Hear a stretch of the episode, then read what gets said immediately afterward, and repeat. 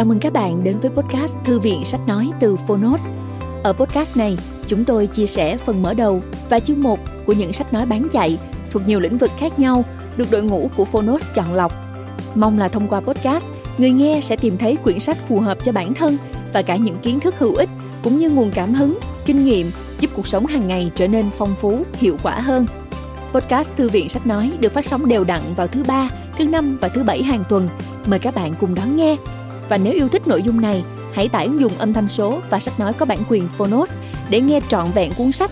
Ngoài ra, Phonos còn sở hữu hàng ngàn nội dung số hấp dẫn khác như tóm tắt sách, ebook, thiền, truyện ngủ, nhạc chủ đề vân vân. Hẹn gặp lại các bạn tại ứng dụng sách nói có bản quyền Phonos nhé. Còn bây giờ, hãy cùng lắng nghe cuốn sách của ngày hôm nay.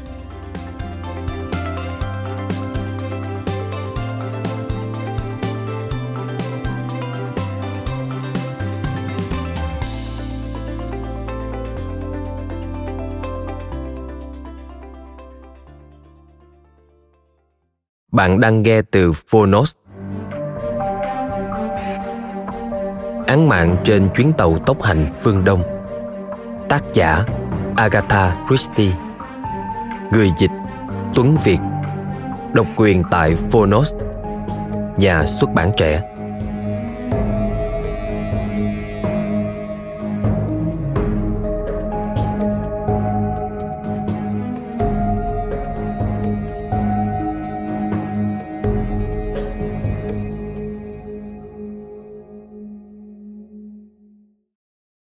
Các nhân vật trong sách thường dùng tiếng pháp.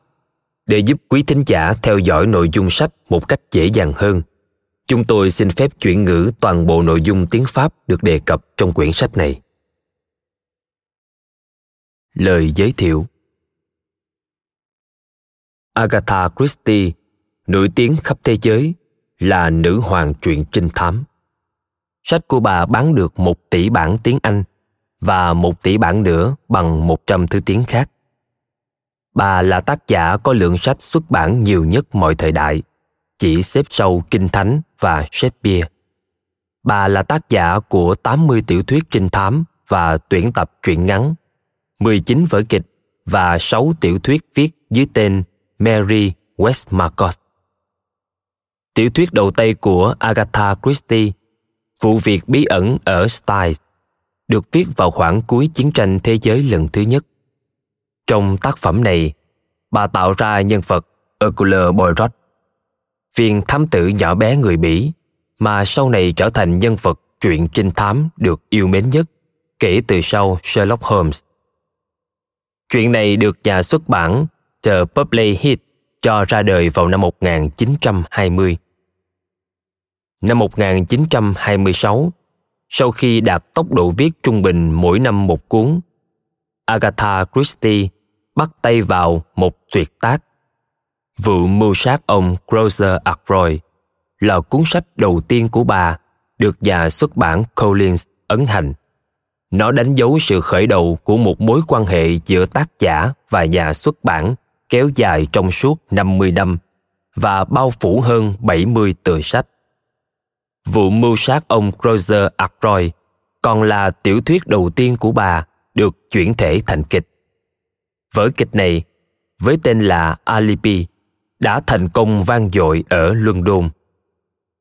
Cái bẫy chuột, vở kịch nổi tiếng nhất của bà, ra mắt khán giả vào năm 1952, đã trở thành vở kịch được công diễn lâu nhất trong lịch sử.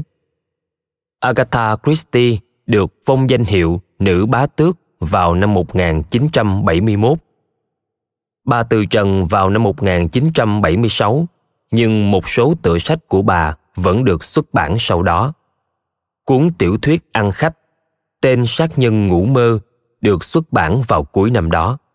Nối tiếp bởi cuốn tự truyện và ba tuyển tập truyện ngắn là Những vụ việc cuối cùng của bà Maple, Rắc rối ở vịnh Polensa và khi tắt sáng. Năm 1998, Cà phê đen trở thành vở kịch đầu tiên của bà được Charles Upton chuyển thể thành tiểu thuyết. Phần 1 Các sự kiện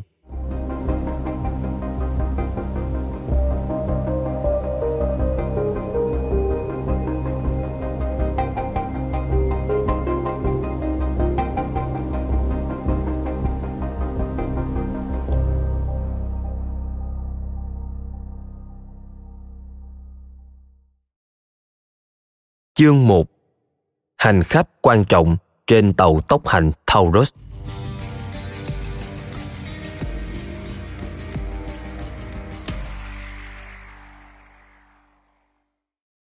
Lúc ấy là 5 giờ, một sáng sớm mùa đông ở Syria. Nằm dọc sân ga Aleppo là đoàn tàu được giới thiệu hoành tráng trên các tờ hướng dẫn ở nhà ga là tàu tốc hành Taurus. Tàu bao gồm nhà bếp, toa ăn uống, toa nằm và hai toa địa phương. Bên bục thang dẫn vào toa nằm, có một viên trung úy trẻ người Pháp trong bộ quân phục bảnh bao đang trò chuyện với một người đàn ông gầy gò, nhỏ nhắn, nón chụp sâu đến phủ cả hai tay. Vì thế mà không ai thấy được gì ngoài chớp mũi ửng hồng và hai đầu ria để vẫn ngược. Trời rét buốt, nên việc đưa tiễn một quý ngài không quen biết chẳng hề là một việc thú vị. Nhưng Trung úy Dubois vẫn thực thi nhiệm vụ một cách tận tụy. Những lời lẽ nhã nhặn tuôn ra từ đôi môi của anh bằng một thứ tiếng Pháp lịch lãm. Chẳng phải là anh ta biết tất tật mọi thứ. Có những lời đồn đại vốn đương nhiên phải có trong những trường hợp như thế này. Tâm trạng của tướng quân, vị tướng của anh, cứ xấu đi hàng ngày. Và rồi, cái ông khách lạ người Bỉ ấy đã đến, hình như mãi tích từ bên anh. Một tuần lễ trôi qua, một tuần lễ căng thẳng đến kỳ lạ. Và rồi một số việc đã diễn ra. Một sĩ quan rất đáng kính bỗng dưng tự sát. Một vị khác xin từ chức. Những khuôn mặt lo lắng chợt mất đi vẻ âu lo. Một số biện pháp quân sự dự phòng được nới lỏng và tướng quân, viên tướng phụ trách trung úy Dupont bỗng trẻ ra đến 10 tuổi. Dupont nghe lỡm được một mẫu đối thoại giữa ông ấy và người khách lạ. Ông bạn thân mến, ông đã cứu chúng tôi. Tướng quân xúc động nói, bộ ria bạc tuyệt đẹp trung lên khi những lời này thốt ra. Ông đã cứu vãn danh dự của quân đội Pháp. Ông đã ngăn được một cuộc đổ máu. Tôi phải làm sao đây để cảm ơn ông đã nhận lời thỉnh cầu của tôi và đến tận chúng này. Người khách lạ có tên là Hercule Poirot đã trả lời nhã nhặn, trong đó có câu Tôi làm sao quên được, ông đã từng cứu mạng tôi. Rồi tướng quân đáp trả bằng một câu nhã nhặn khác, nói rằng sự giúp đỡ trong quá khứ này chẳng có gì là đáng kể. Rồi ông nhắc nhiều hơn về nước Pháp, nước Bỉ, vì vinh quang, danh dự và những thứ đại loại như thế mà họ choàng lên nhau một cách nồng nhiệt. Và rồi cuộc đối thoại kết thúc. Mặc dù đã nghe tất cả những lời lẽ đó trung úy dupont vẫn cứ thấy mù mịt nhưng anh đã được giao nhiệm vụ đưa tiễn ông Poirot lên tàu tốc hành Taurus và anh đã thực hiện việc này với tất cả sự nhiệt thành sôi nổi của một sĩ quan trẻ đầy triển vọng công danh phía trước. Trung úy Dupont nói, Hôm nay là Chủ nhật. Tối thứ hai ngày mai, Ngài sẽ có mặt ở Stampo. Câu này anh ta không phải nói lần đầu. Những cuộc trò chuyện trên sân ga trước, lúc tàu khởi hành, thường là những điệp khúc lặp lại. Poirot tán thành. Đúng vậy. Ngài sẽ nghỉ ở đó vài ngày chứ ạ? À?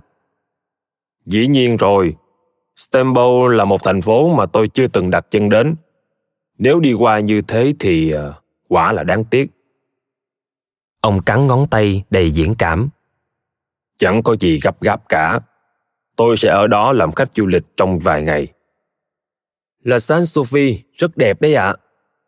Trung úy Dubos nói, dù chưa hề thấy nơi đó. Một luồng gió lạnh thổi rít dọc sân ga. Cả hai đều trùng mình Trung úy Tubos lén lén liếc nhìn chiếc đồng hồ đeo tay. 5 giờ thiếu 5 phút, chỉ còn 5 phút nữa thôi. E rằng người khách kia bắt được cái nhìn lén của mình, anh lại gợi chuyện tiếp. Mùa này rất ít khách du lịch. Anh nói, mắt hướng lên cửa sổ toa, nằm ngay phía trên đầu họ. Poirot tán thành. Đúng vậy. Hy vọng tàu Taurus không bị kẹt vào tuyết. Có chuyện đó nữa sao? Vâng, có đấy ạ. À. Nhưng năm nay thì chưa. Poirot nói. Vậy thì hy vọng là không sao. Thời tiết châu Âu được dự báo là xấu. Rất xấu ạ. À. Ở Balkan tuyết rơi nhiều. Cả ở Đức nữa. Tôi nghe nói vậy. Thế đấy. Trung úy Tubos vội nói, cố lấp đi cái khoảng lặng kế tiếp đang chờ chực diễn ra.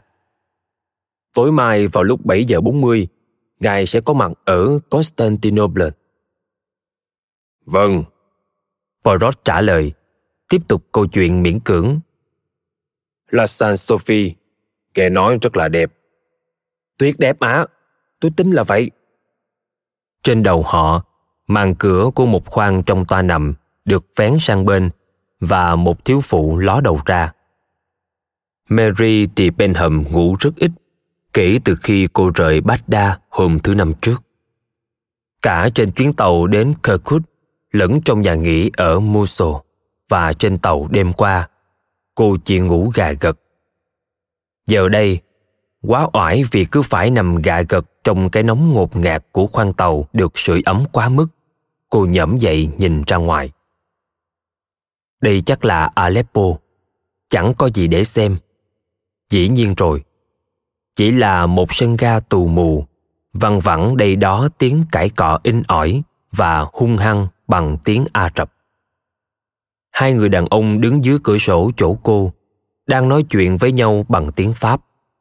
Một người là sĩ quan Pháp, người kia là một ông nhỏ nhắn với bộ ria kết sù Cô thoáng cười. Chưa từng thấy có ai chụp chiếc nón sâu như thế. Ngoài kia hẳn rất lạnh. Cho nên họ mới sưởi đoàn tàu kinh khủng như vậy.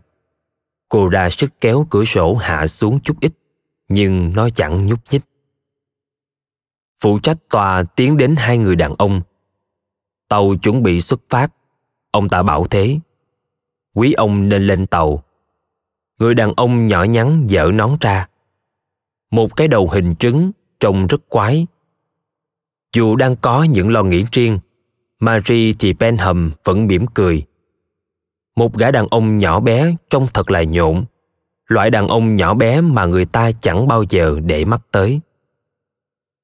Trung quý Dupos đang nói lời từ biệt. Anh đã chuẩn bị trước những lời này và để dành nó cho phút cuối. Đó là những lời bay bổng và lịch lãm không hề chịu thua kém. Poirot cũng đáp lại bằng những lời tương tự. Phụ trách tòa nhắc lại lần nữa. Xin mời quý ông lên tàu. Với vẻ vô cùng lưu luyến, Poirot bước lên tàu. Phụ trách tòa bước lên ngay sau ông. Poirot vẫy tay chào. Trung úy Dupos chào lại theo kiểu quân đội. Sau một cú giật mạnh, đoàn tàu từ từ tiến lên. Hercule Poirot thì thầm. Xong rồi. Ừ. Trung úy Tubos bật ra một tiếng trên, thể hiện một cách hoàn hảo rằng anh đang rét đến cỡ nào. Đây, thưa quý ông. Bằng một động tác điệu đàn, phụ trách tòa giới thiệu với Poirot một khoang nằm đẹp đẽ cùng chiếc vali của ông được sắp sẵn gọn gàng vali nhỏ của quý ông tôi đặt ở đây ạ à. cánh tay anh ta giang ra đầy hàm ý Hercule Poirot đặt vào đó một tờ bạc xếp nhỏ. Xin cảm ơn quý ông. Phụ trách tòa bỗng nhanh nhẹn và hoạt bát hẳn lên. Tôi đang giữ vé của quý ông. Xin vui lòng cho tôi mượn hộ chiếu. Quý ông sẽ dừng chân ở Stambow, đúng không ạ? À? Poirot gật đầu xác nhận. Ông cất tiếng hỏi. Tàu hình như cũng vắng khách nhỉ? Quả vậy, thưa quý ông. Toa của tôi chỉ có hai hành khách nữa. Cả hai đều là người Anh. Một ngài đại tá từ Ấn Độ về và một cô nương người Anh khởi hành từ Baghdad. Quý ông có cần gì nữa không ạ? À? Quý ông yêu cầu một chai nước suối nhỏ. 5 giờ sáng là một thời điểm đáp tàu rất bất tiện Vẫn còn hai giờ nữa mới đến bình minh. Ý thức rằng mình chưa ngủ đủ giấc đêm, mà cũng vừa hoàn thành xuất sắc một sứ mệnh tinh tế. Poirot cuộn mình vào góc, chìm sâu vào giấc ngủ. Khi ông thức dậy, thì đã là 9 giờ rưỡi. Ông xông thẳng đến toa ăn uống, tìm một tách cà phê. Lúc này trong toa chỉ có một khách duy nhất. Rõ ràng đó là một cô nương người Anh mà ông phụ trách toa đã nhắc tới. Cô ta cao, gầy, da ngâm ngâm, tuổi trạc 28. Có một sự quả quyết trong cách thức cô ta dùng bữa điểm tâm và kêu phục vụ chăm cà phê. Nó nói lên sự am hiểu thế giới và lọc lõi trong du lịch. Cô ta mặc một bộ váy đi đường màu sẫm làm bằng một vật liệu mỏng, thích ứng một cách tuyệt vời với không khí nóng bức ở trên tàu. Không có việc gì làm, Hercule Poirot giải khuây bằng cách quan sát cô ta mà không để cô ta biết. Đây là loại phụ nữ trẻ dễ dàng tự lo cho bản thân dù ở bất cứ nơi đâu. Ông phán đoán. Cô ta có cả sự chững chạc lẫn tính hiệu quả. Ông rất thích sự cân đối nghiêm ngặt trong tính cách của cô ta và cả sắc màu xanh xanh, tinh tế của làn da cô. Ông thấy thích mái tóc đen bóng bẩy với những lọn ngay ngắn và đôi mắt xám của cô thì trầm tĩnh xa xăm nhưng poirot nghĩ cô ta hơi thừa tính hiệu quả để trở thành dạng phụ nữ mà ông gọi là phụ nữ đẹp giờ thì có thêm một người khác bước vào toa ăn uống. Đó là một người đàn ông cao lớn tuổi trạc 40-50 vóc dáng mảnh mai da ngầm nâu tóc hoa râm ở thái dương. Poirot tự nhủ ông đại tá từ ấn độ. Người mới tới khẽ nghiêng mình chào cô gái. Cô thì benham xin chào cô buổi sáng. Đại tá abunot xin chào ông buổi sáng viên đại tá đứng đó tay đặt lên chiếc ghế đối diện với cô gái. Ông ta hỏi cô không phản đối chứ?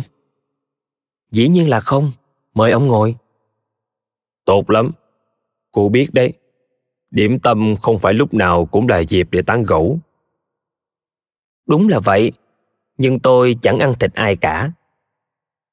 Viên đại tá ngồi xuống. Bồi đâu ông gọi ngay bằng một giọng hách dịch. Ông gọi món trứng và cà phê.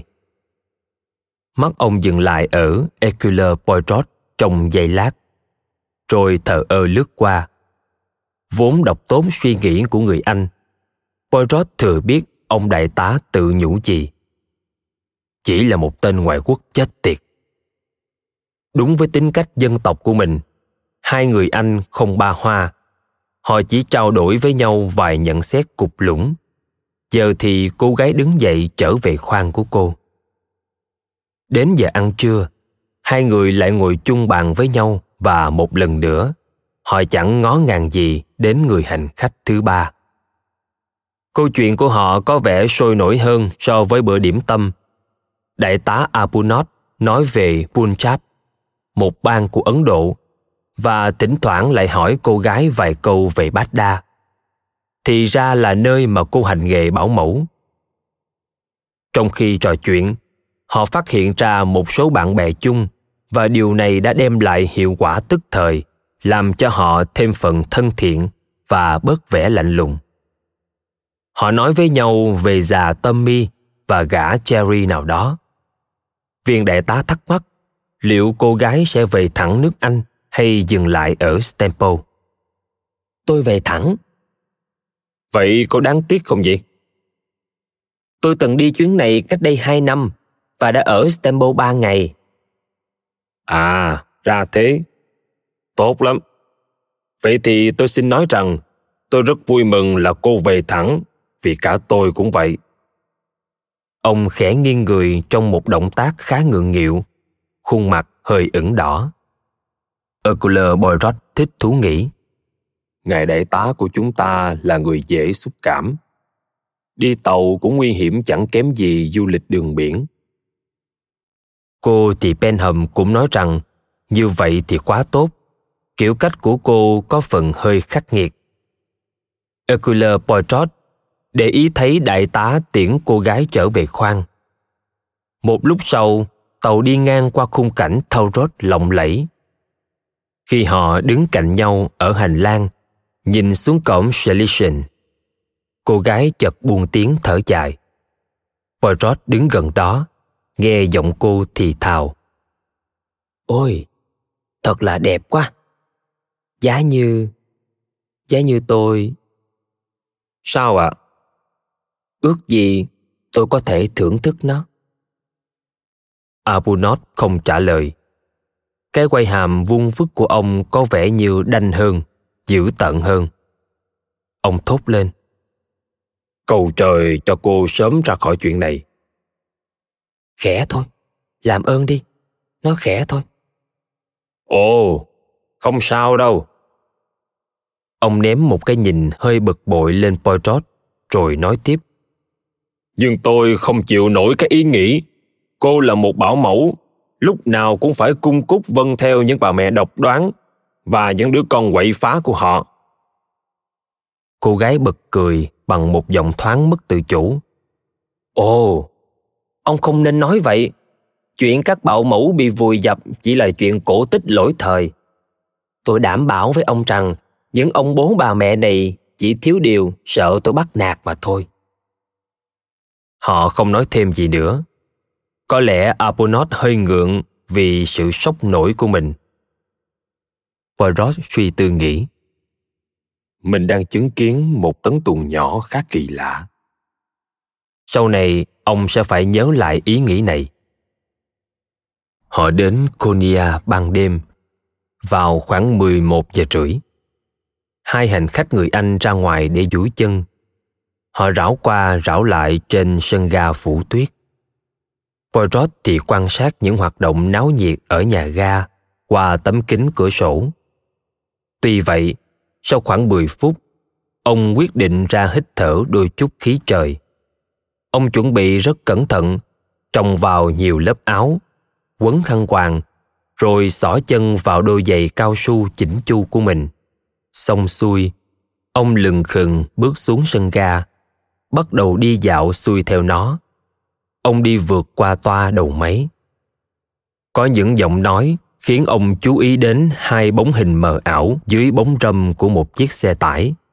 Apunot đang nói mary. Cô gái ngắt lời ông không phải bây giờ không phải lúc này. Khi nào xong đã khi nào mọi chuyện qua đi. Boydrod lặng lẽ quay đi. Ông lấy làm lạ không còn nhận ra cái giọng lạnh lùng quyết đoán của cô nàng thì Benham này nữa. Ông tự nhủ. Lạ thật. Ngày hôm sau, ông lại để ý thấy hình như hai người họ cãi cọ gì với nhau. Họ rất ít nói chuyện. Cô gái trông có vẻ lo lắng, mắt cô có những quần sậm màu. Tàu dừng lại nghỉ vào lúc 2 giờ 30 chiều những cái đầu ló ra ngoài cửa sổ một nhóm người đang túm tụm bên hông tàu chỉ trỏ vật gì đó ở dưới toa ăn uống Poirot nhẩm dậy hỏi chuyện ông phụ trách toa lúc ông này đang vội vã đi ngang qua. Nghe trả lời xong, Poirot trục đầu, quay lại. Xém nữa là cũng phải Mary T. Benham, vốn đứng ngay sau ông.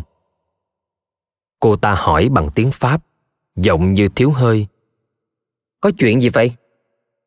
Tại sao tàu lại dừng? Chẳng có gì cả thưa cô. Có vật gì đó bị cháy ở dưới tòa ăn uống. Không có gì nghiêm trọng cả. Người ta đã lấy ra rồi. Giờ thì họ đang sửa chữa hỏng hóc. Không có gì đáng ngại đâu. Tin tôi đi. Cô gái phát một động tác nhỏ, đột ngột. Như thể xua đi ý nghĩ về một mối nguy mà hóa ra là hoàn toàn không đáng kể. Vâng vâng tôi hiểu mà nhưng thời gian thời gian gì ạ? Chuyện này sẽ làm chúng ta chậm trễ. Poirot tán thành. Vâng có thể lắm. Nhưng chúng ta không thể bị trễ được. Tàu phải đến lúc 6 giờ 55 và ta còn phải tăng bo qua Bosphorus để đón chuyến tàu tốc hành phương Đông Simplon ở phía bên kia vào lúc 9 giờ. Nếu tàu trễ một hai tiếng thì ta sẽ bị lỡ chuyến mất thôi. Poirot công nhận. Vâng, có thể lắm. Ông tò mò nhìn cô gái. Bàn tay cô bám khá hờ hững vào thanh cửa sổ. Đôi môi cô hơi lẫy bẫy. Ông hỏi. Chuyện này quan trọng với cô lắm sao, thưa cô? Vâng, rất quan trọng. Tôi... tôi phải lên được chuyến đó. Cô ta quay lại, xuôi theo hành lang, đi về chỗ đại tá Abunot. Tuy nhiên, cô ta chỉ uổng công lo lắng. Mười phút sau, tàu lại xuất phát. Nó đến Hedapasa, chỉ trễ có năm phút nhờ tăng tốc bù giờ. Bosphorus là một nơi tồi tàn và Poirot không thích thú gì cuộc tăng bo. Ông tách khỏi những người đồng hành và không gặp lại họ nữa. Khi đến Galata Bread, ông hướng thẳng về khách sạn Tocatlian.